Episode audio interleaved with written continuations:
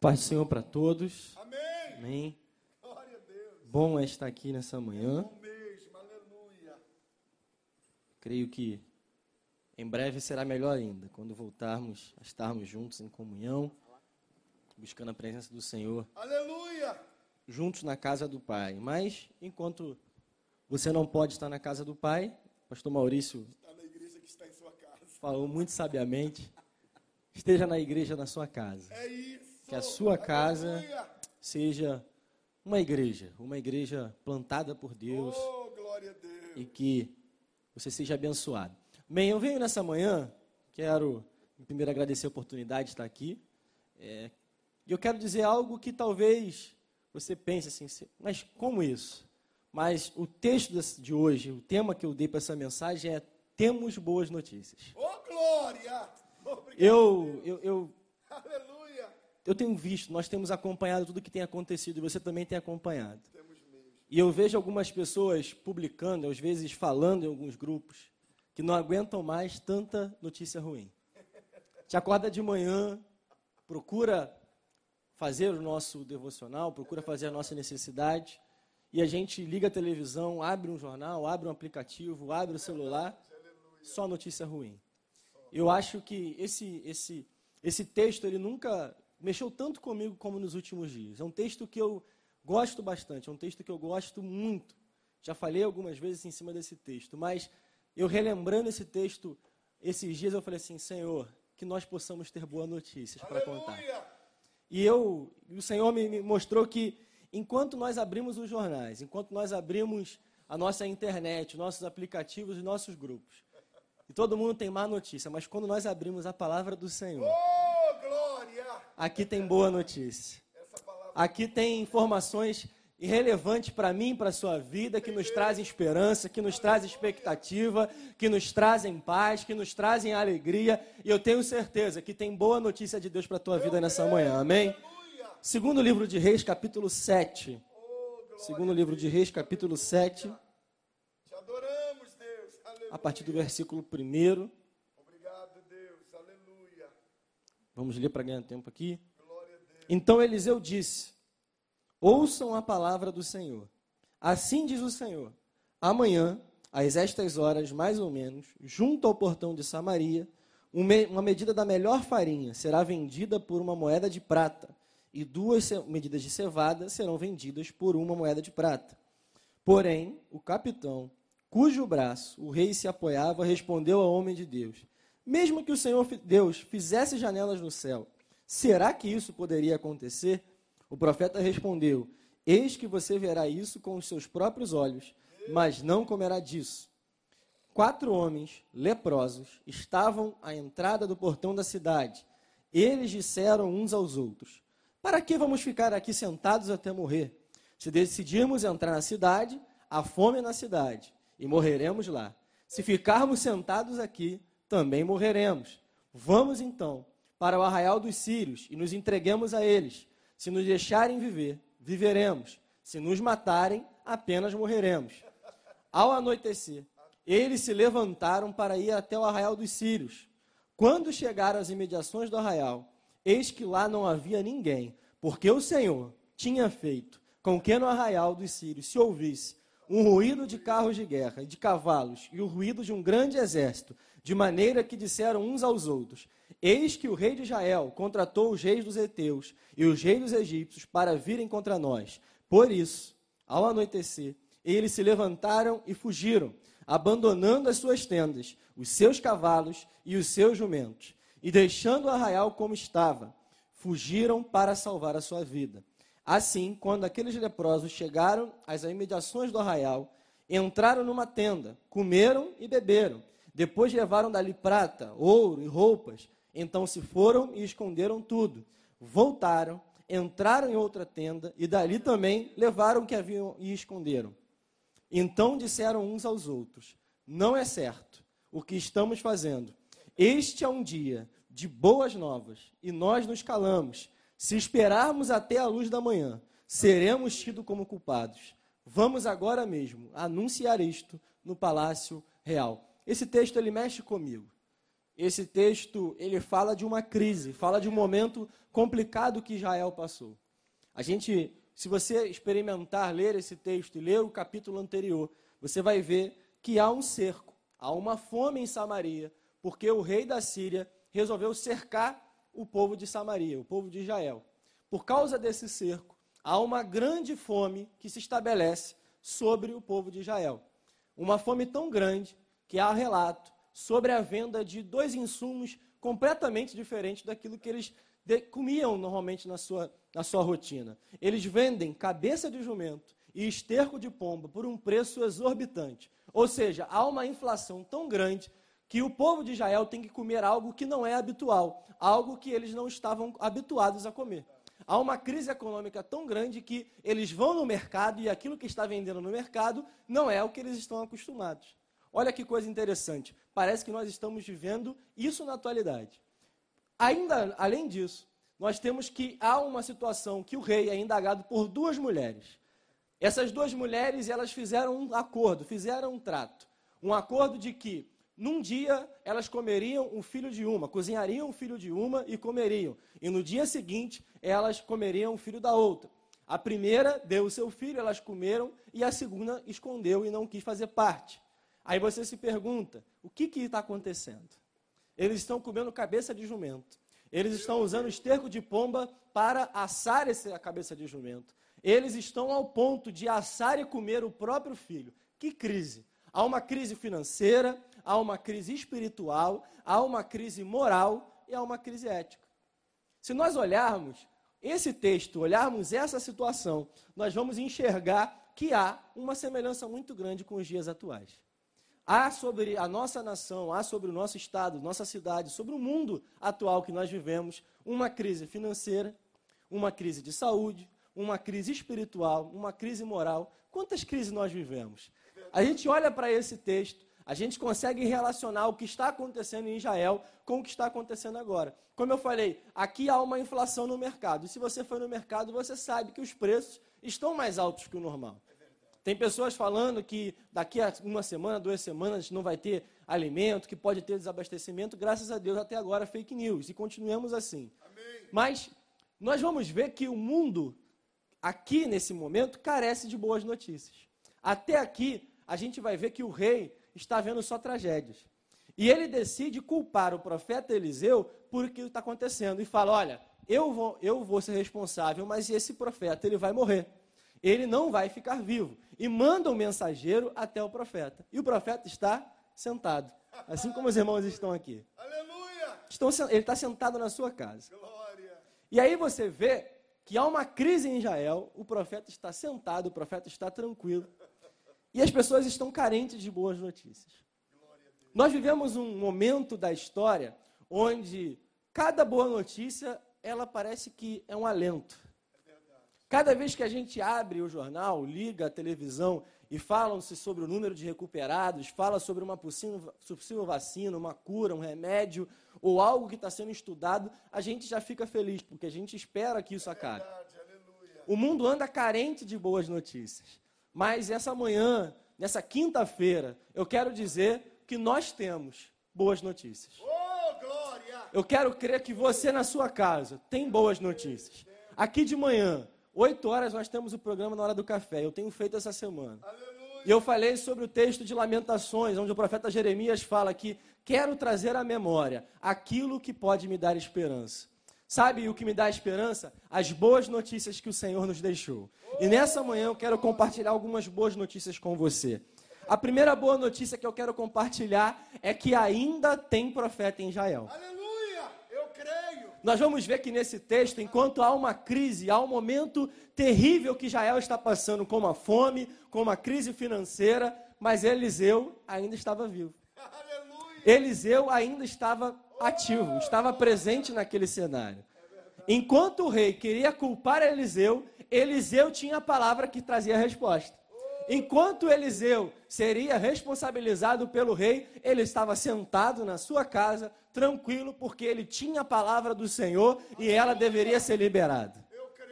A gente vai ver que ele libera a palavra e fala assim: amanhã a notícia vai ser diferente. Amanhã a notícia vai ser outra. O jornal amanhã vai ter que trazer outra manchete. Eu quero declarar essa manhã, de quinta-feira, que ainda tem profeta em Israel. Ainda tem profeta no Brasil, ainda tem profeta nesse mundo. Se você está nesse tempo, você é profeta. E se você é profeta, profeta tem que declarar. Esse é o tempo onde o Senhor tem levantado profetas para essa geração.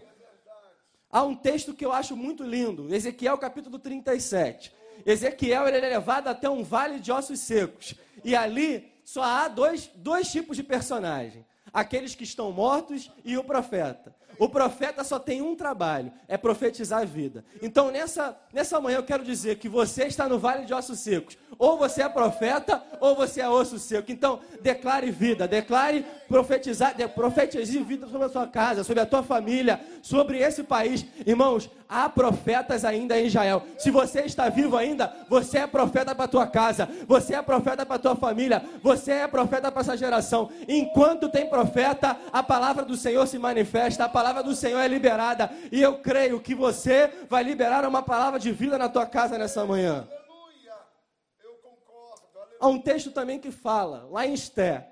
Esté é levantada como rainha. E há um decreto, um decreto contra o povo de Deus. E aí Mardoqueu vai até o palácio, vai falar com Esté. Primeiro ela reluta, mas Mardoqueu tem uma palavra. Será que não foi para esse tempo que Deus te levantou? Irmãos, há uma dificuldade em nós, porque nós vivemos os dias atuais e pensamos assim: Senhor, por que nós estamos vivendo isso? Que tempo é esse, como o pastor Maurício falou? Estávamos falando ali hoje de manhã. É um tempo inédito para muitos. Praticamente, eu acho que para todos. Ninguém viveu uma epidemia assim. Ninguém viveu um momento onde se fecha tudo, onde não se sabe o que faz. Mas vivemos um tempo inédito. Mas eu tenho uma certeza: é que Deus nos preparou para esse momento. É que Deus levantou homens de Deus, mulheres de Deus, para essa geração, para esse momento. Então não fique desesperado, não. Você é profeta para a tua casa. Ah, mas a gente já teve perdas. Amém. Eu ouvi algumas palavras aqui. O presbítero Anderson pregou aqui no começo dessa pandemia que poderia haver perdas. Pastor Renato Andrade pregou lá na Jerusalém que esse é um tempo onde nós experimentamos algumas perdas, mas nós vamos experimentar essas perdas sem nos perdermos. Amém. O tema que ele deu para aquela mensagem, eu guardei, é que perder sem se perder. Nós podemos perder algumas coisas, mas nós não podemos per nos perder. Nós não podemos perder a nossa salvação. Nós não podemos perder a nossa esperança. Nós não podemos perder a nossa expectativa. Nós não podemos perder a nossa fé. Vamos experimentar algumas perdas. Eu creio que muitos já perderam algumas pessoas.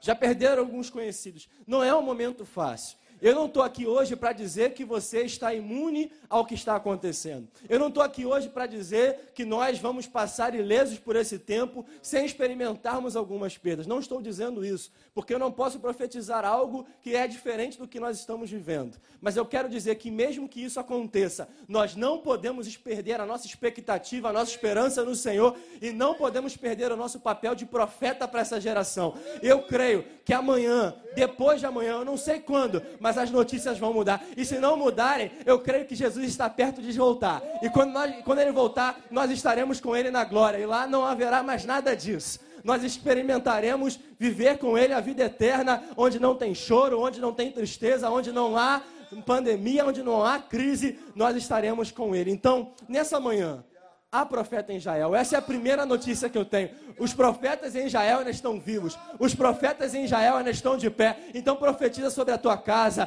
profetiza sobre a tua família, profetiza sobre esse país. Vamos profetizar. Irmãos, é triste. É triste às vezes abrirmos as redes sociais e vemos o povo de Deus se degladiando. É um com uma opinião, outro com opinião, defendendo homens, atacando homens, brigando por causa de política. Vamos parar de fazer isso, irmãos, e vamos declarar que ele vive, que ele reina, que ele continua no trono, que ele não perdeu o controle. Ah, irmãos, quando o rei Uzias morreu, Isaías viu que o Senhor estava no seu trono, ele continuava no controle. Quando um rei morria, havia um período de incerteza, havia um momento de instabilidade, havia um momento de dúvidas. Quando o rei morria em Israel e em Judá, todos ficavam preocupados: será que esse rei vai ser bom? Será que esse rei vai cumprir a palavra? Será que esse rei vai servir Baal ou vai servir ao Senhor? Era um momento de instabilidade, mas quando o rei Uzias morre, Isaías vê o alto e sublime trono e ele continuava no trono. Em meio a essas incertezas, em meio a esse todo caos, ele continua no trono, ele continua no controle, ele continua comandando tudo, ele não perdeu a ação. Ah, como o pastor Maurício falou aqui, ele não foi pego de surpresa, ele não foi pego desprevenido, ele já sabia o que aconteceria, e eu tenho certeza que o escape vem das mãos dele, a resposta vem das mãos dele, a solução vem das mãos deles, e nós vamos experimentar o que ele tem para nós. Mas aquele capitão deu trabalho. Pastor Maurício gosta de falar conosco que a gente dá um trabalho. Tá mesmo, é verdade. Aquele capitão deu um trabalho. amigo. Porque o profeta liberou a palavra. Mas ele falou: como isso é possível? Será que Deus vai abrir as janelas do céu? Como que a gente vai experimentar isso? Irmãos, o nosso papel é profetizar. É isso. Se vai acontecer ou não vai acontecer, isso é Deus que libera. O nosso papel é profetizar. O nosso papel é declarar: Senhor, que isso acabe. Se for a tua vontade, vai acabar. Se for a tua vontade, nós vamos acordar amanhã de manhã e alguém vai dizer que a pandemia acabou. Mas isso depende da vontade dele. Isso depende da vontade dele. O nosso papel é declarar o que ele mandou. Declarar aquilo que nós cremos. Declarar que nós estamos confiantes nele. Declarar que a nossa confiança não está nos homens, mas está no Senhor. Então, o teu papel para esse momento é confiar nele. É declarar a bênção sobre a tua vida. E se ele quiser, vai acontecer. Então pare de dar trabalho. Como o pastor Maurício fala pra gente, se converte, irmão. Esse é o tempo que Deus escolheu para você se converter. Esse é o tempo que Deus escolheu para você parar de dar trabalho para Ele e declarar bênção sobre a tua vida. Oh. Será que as janelas dos céus seriam abertas? Há um texto também no meio da crise. Uma mulher que perdeu o seu marido, que servia ao Senhor. E ela vai até o profeta, que é o mesmo Eliseu que está aqui. É. Ela vai no profeta e declara: Olha, meu marido morreu, nós não temos nada, a não ser um pouco de azeite. É. E o texto fala que ela vai até a sua casa, fecha a porta. E quando ela fecha a porta e pega as vasilhas emprestadas, aquele azeite que era um pouco, ele começa a descer, começa a descer, enche todas as vasilhas, enche tudo de forma que ela consegue pagar a dívida e ela consegue ainda viver do resto. Sabe o que eu aprendo com esse texto? É que em momentos de porta fechada, as janelas dos céus elas estão abertas. Oh.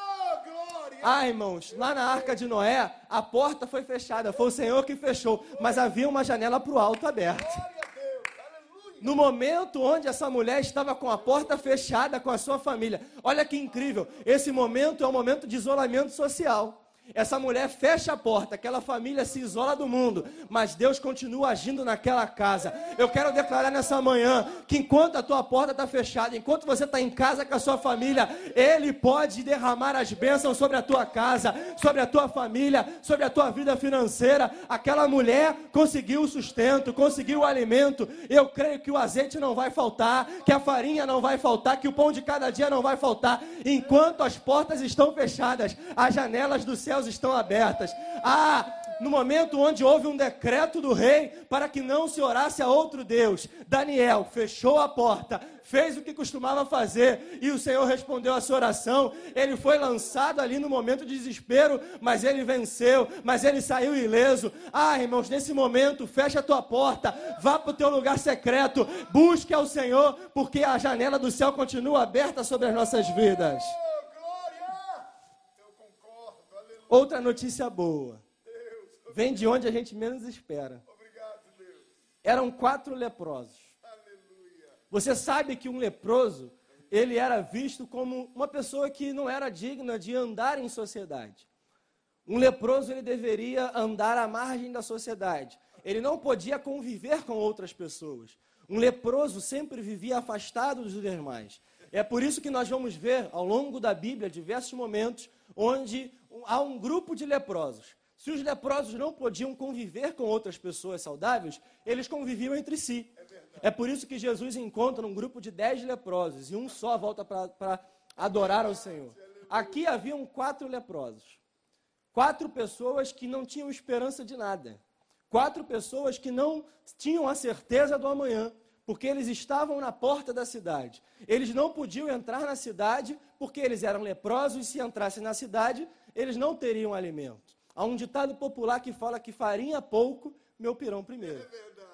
Se a gente tem um momento de escassez, um momento de crise, se as pessoas estão com dificuldade de comprar alimentos para si mesmo, aqueles leprosos oh, dependiam da ajuda dos demais. É então, se já era difícil no momento comum para eles, imagina no momento de instabilidade financeira. Aqueles leprosos, eles não sabiam o que fazer. Se eles fossem até a cidade, eles morreriam de fome. Se eles ficassem sentados, morreriam de fome.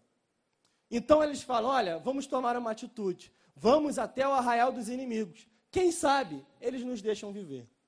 E essa atitude ousada daqueles homens mudou a história.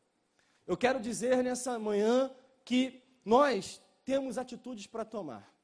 Nós temos que quebrar algumas barreiras, quebrar alguns paradigmas. É tempo de nós clamarmos ao Senhor. Em momentos de crise, em momentos de dificuldade que Israel e Judá passaram, o povo clamou ao Senhor. O povo tomou uma atitude. Quando Esther passou por aquilo ali, quando ela entendeu o propósito sobre a sua vida, ela proclamou um jejum, ela proclamou, proclamou um momento de oração. Quando Josafá teve a notícia que havia um povo inimigo chegando para lutar contra Judá, ele proclama uma assembleia sobre, toda, sobre todo o povo e eles clamam ao Senhor e o Senhor responde. Esse é o momento de nós clamarmos ao Senhor. Quantas vezes nós falamos que se o meu povo, que se chama pelo meu nome, se humilhar, se converter dos, meus maus, dos seus maus caminhos e buscar a minha face, eu ouvirei. Esse texto é tão bacana, então vamos viver isso. É tempo de nós tomarmos atitude de oração. É tempo de nós tomarmos atitude de busca. Nós estamos aqui na casa do Senhor. Você está na sua casa. E se nós nos juntarmos como igreja, Ele vai ouvir dos altos céus. Eu lembro que no começo dessa quarentena, eu vinha conversando isso com a minha esposa ontem. Havia um momento onde as pessoas iam para a janela durante um horário e oravam ao Senhor e cantavam ao Senhor, cantavam uma canção. Por que, que a gente já se perdeu nisso? Parece que a gente cantou dois dias e falou assim: ó, o Senhor não resolveu? Vamos ver cada um a sua vida e acabou. Mas eu quero crer que nós precisamos nos levantar com atitudes ousadas. E aqui há uma chave, aqui há um segredo. O versículo 5 fala que ao anoitecer, eles se levantaram para ir até o arraial dos Círios. E sabe o que acontece? Tem notícia boa, porque o Senhor continua lutando pelo seu povo. É isso mesmo. Aleluia. A gente vai ver que eles tomam uma atitude ousada, eles vão até o arraial dos inimigos, e quando eles chegam lá, não tem ninguém. Olha que cena.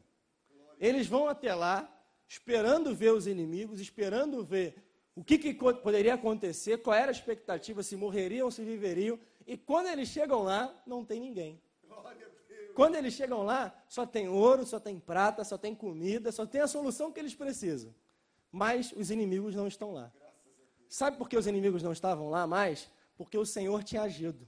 Aleluia. Porque o Senhor tinha lutado aquela guerra. Oh, Porque o Senhor tinha travado aquela batalha. Irmãos, nesse momento que nós estamos vivendo, essa batalha não pertence a mim e a você. Não. Nós não temos forças para lutar contra isso que vem contra nós. É o que Josafá diz quando há um povo inimigo vindo em sua direção. Não há força em nós para esse inimigo que se levanta. Aleluia. É tempo de nós reconhecermos que não há força em nós, não há capacidade em nós contra esse inimigo, mas a batalha é do Senhor. Glória a Deus. E quando ele entra na batalha, ele só conhece vitória. Quando ele entra na batalha, ele não conhece outro resultado. Porque quando ele entra na batalha, ele entra para vencer. O pastor Léo Mariano fala que Deus não luta, Deus vence. Ah, irmãos, ele está vencendo por você. Ele ainda vai vencer essa guerra. Fique tranquilo, entregue nas mãos dele. Nós não temos capacidade para resolver, mas ele tem. Ele é capaz de vencer essa guerra. É tempo de nós entregarmos na mão dele. Enquanto aqueles quatro leprosos estavam saindo para tomar uma atitude, o Senhor já estava agindo. E eu te provo, versículo 7. Por isso, ao anoitecer, eles se levantaram e fugiram. Versículo 5: Ao anoitecer, os leprosos se levantaram para ir ao arraial dos sírios. Versículo 7: Por isso, ao anoitecer, os sírios se levantaram e fugiram. Sabe o que que isso me, me ensina? É que no mesmo momento onde os leprosos tomaram uma atitude, os sírios já estavam fugindo. Aleluia. Na mesma hora onde os leprosos estavam tendo uma atitude ousada, o Senhor estava agindo. É verdade. Foi uma resposta instantânea. Ah, Senhor, quando Pedro foi preso, a igreja orava incessantemente e o Senhor agiu e aquela prisão acabou. Preso, Pedro foi solto, ele saiu da prisão e foi até a casa onde eles estavam adorando ao Senhor e foi declarado vitória sobre a vida de Pedro e a igreja proclamou a vitória. É tempo de nós clamarmos ao Senhor, porque enquanto nós oramos, Deus está agindo. Enquanto nós estamos clamando, o Senhor está trabalhando, irmão. Vamos parar de ficar brigando em Facebook, brigando em rede social e vamos orar, vamos buscar ao Senhor, porque enquanto nós oramos, o Senhor age. Enquanto a igreja ora, ele age. Enquanto nós adoramos ao Senhor, ele age. A nossa arma é a oração, a nossa arma é a adoração, a nossa arma é buscar ao Senhor. É tempo de nós buscarmos ao Senhor. Enquanto nós buscarmos, ele vai agir por nós. Oh, glória a Deus. Aleluia. Eu concordo, Deus. Aleluia. É verdade. Deus está E aí, eu acho mais incrível é que aqueles leprosos, aqueles leprosos eram marginalizados, eles estavam à margem da sociedade. Quando eles chegam no arraial do inimigo, quando eles chegam até aquele local, eles passam a ser os mais ricos. Há uma inversão aqui. Antes, eles estavam desesperados, pobres, sem alimento Deus, pensando na morte, pensando quando eles morreriam. Deus, Mas quando eles vão até o arraial dos inimigos e veem que nada tem lá, eles têm apenas os depósitos, os depósitos, os despojos. E quando eles chegam lá e veem o que tem, eles se tornam ricos. Eles têm ouro, eles têm prata, eles têm alimento. Eles pegam o ouro, pegam a prata, pegam o alimento, comem, bebem, estão felizes, estão alegres, estão ricos, estão felizes, Deus, tu és tremendo. mas não há uma felicidade completa neles. Falta alguma coisa. Falta mesmo. Eu acho incrível como a Bíblia ela tem detalhes tão importantes como o nosso pastor fala. Eles se alimentam, eles comem, eles pegam aquilo que eles têm ali como provisão. Mas um vira para o outro e fala assim: não é certo. Isso que a gente está fazendo não está certo. Oh, glória a Deus. Temos que... Isso que a gente está fazendo não é legal. Esse dia é um dia de boas novas. Aleluia. E nós estamos calados. Irmão, se tem uma coisa que hoje o mundo está precisando, é de boa notícia. É isso. Se tem uma coisa que hoje o teu vizinho está precisando, é de uma boa notícia. Meu Deus, é verdade. Se tem uma coisa, eu vou falar, no teu grupo da família que o pessoal está precisando, é de boa notícia. É isso. Aleluia. Porque para falar fake news já tem um monte de gente. Tem, gente. Sai pra lá. Até, até notícias boas, às vezes são fake news, porque às vezes alguém quer botar uma notícia como boa lá, de uma cura, de uma solução que é mentira, que é uma fake news. Mas isso é o que mais tem, fake news é o que mais tem nesse momento. Mas eu e você, nós temos uma boa notícia. Oh, glória. E é isso que eu quero dizer para nossas vidas nessa manhã. Obrigado, Deus. Que em meio a todo esse caos, em meio a essa pandemia, em meio a essa crise que nós estamos experimentando, o mundo não tem boa notícia. O jornal não tem boa notícia. A, a internet não tem boa notícia. O teu grupo no WhatsApp não tem boa notícia. Mas você tem uma boa notícia. Temos mesmo. Aleluia. Aí você vai falar, mas qual a boa notícia? Eu não tenho a cura, eu não tenho dinheiro para pagar as minhas contas, talvez, eu já perdi algum familiar, eu sei que o momento não é fácil. Mas eu e você somos portadores da boa notícia. Oh, glória. Esses homens, eles olham um para o outro. Eles olham um para cada um. E eles falam: olha, não é certo o que nós estamos fazendo. Há um incômodo. Há uma, uma capacidade deles de enxergar que aquilo que eles estavam experimentando, embora fosse um sentimento bom, ele não era um sentimento completo, porque precisava ser compartilhado. Esse é um tempo onde eu e você precisamos compartilhar as boas notícias. É verdade. O tema da mensagem foi: tem boas notícias. Temos boas notícias, mas temos que compartilhar elas. Glória a Deus. Aleluia. E aqui eles falam: olha, se nós esperarmos até a luz da manhã, seremos tidos como culpados. Não é tempo de esperar. Obrigado. Pastor Maurício falou aqui, eu também tenho comentado muito isso. Antes dessa pandemia acontecer, eu estava dando um estudo para os adolescentes sobre Apocalipse. E a gente brincando algumas vezes sobre algumas coisas que estavam acontecendo no presente. Eu lembro que numa aula, bem no começo, alguém perguntou sobre o que estava acontecendo na Europa. Sobre o que estava acontecendo na Europa lá, naquele tempo, a, a epidemia só estava na China e depois na Europa. E a gente falou: não, a Bíblia fala que haverá epidemias, haverá pestes, haverá doenças. E depois de um tempo, nós estamos experimentando isso na nossa região. Talvez você esteja experimentando isso na sua própria casa. Talvez você mesmo esteja experimentando essa doença. Mas mesmo assim, nós temos boas notícias. Temos mesmo. Porque mesmo que o jornal amanheça amanhã e fale que há uma cura, glória a Deus que, que isso aconteça. Essa boa notícia que nós temos, ela ainda é maior do que isso. Aleluia. É verdade. Esses homens tinham uma notícia. Uma notícia de que eles foram até o arraial do inimigo e chegaram lá, os inimigos tinham fugido e eles tinham alimento, eles tinham ouro, eles tinham prato, eles tinham, tinham prata, tinham a solução para aquela crise ali.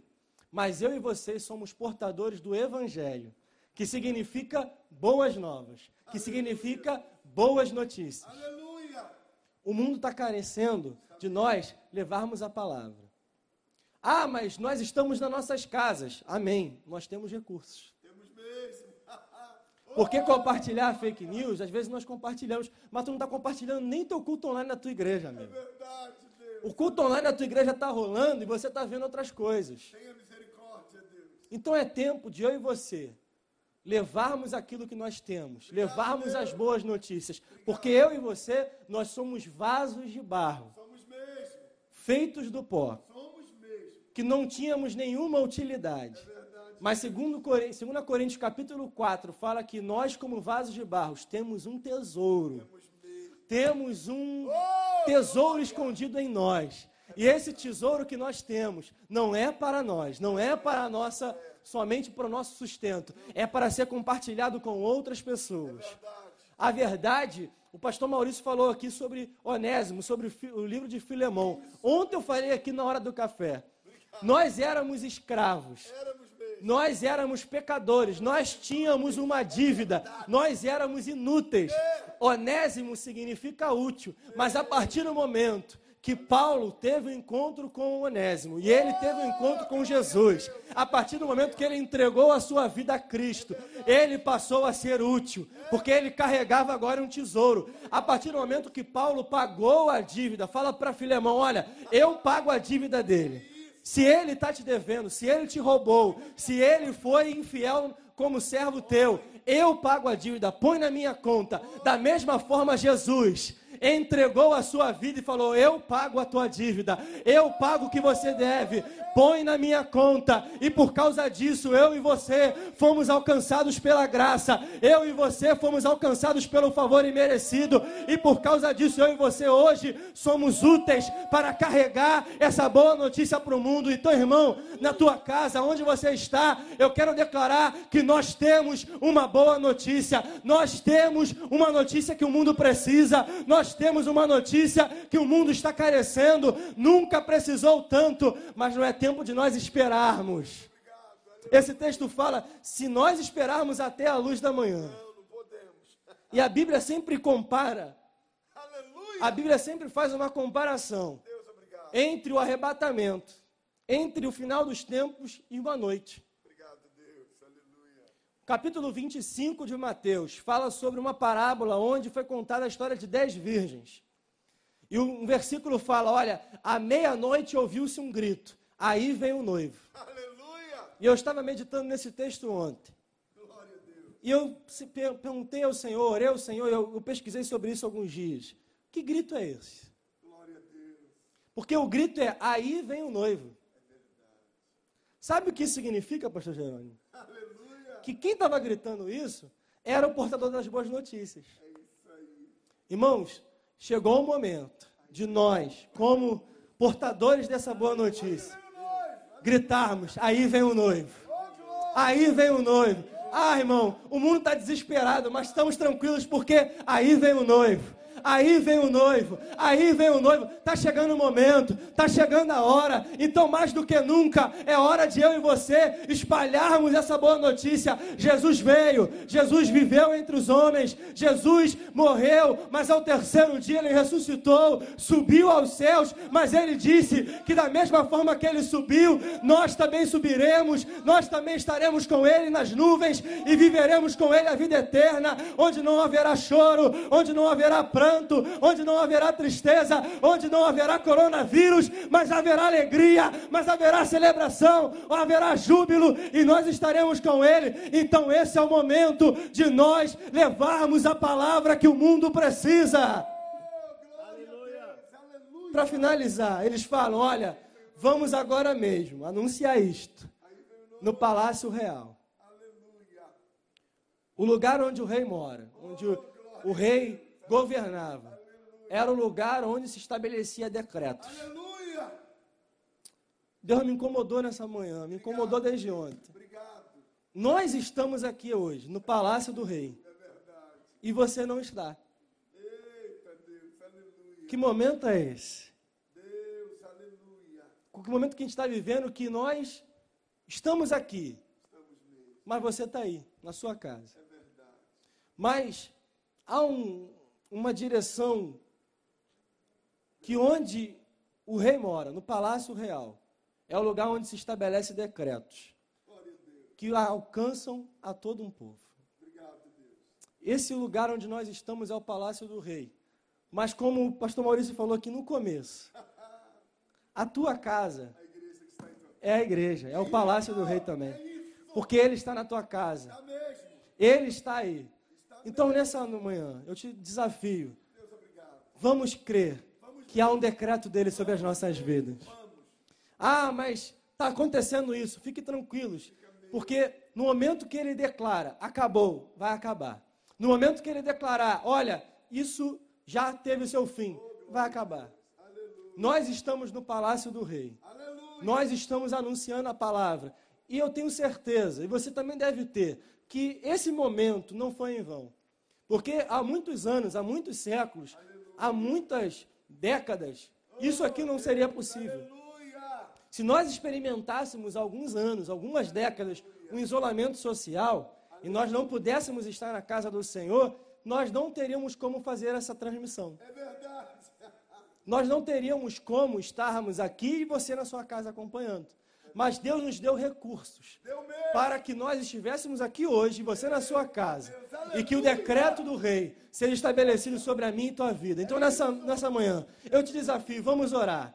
Vamos orar para que haja boas notícias. E mesmo que não haja boas notícias no jornal, hoje, amanhã, nós temos uma boa notícia para compartilhar. Então, chegou a hora, chegou o momento, mais do que nunca, Compartilhe boas notícias. Compartilhe que o Senhor está vivo. Compartilhe que o Senhor continua no comando de tudo.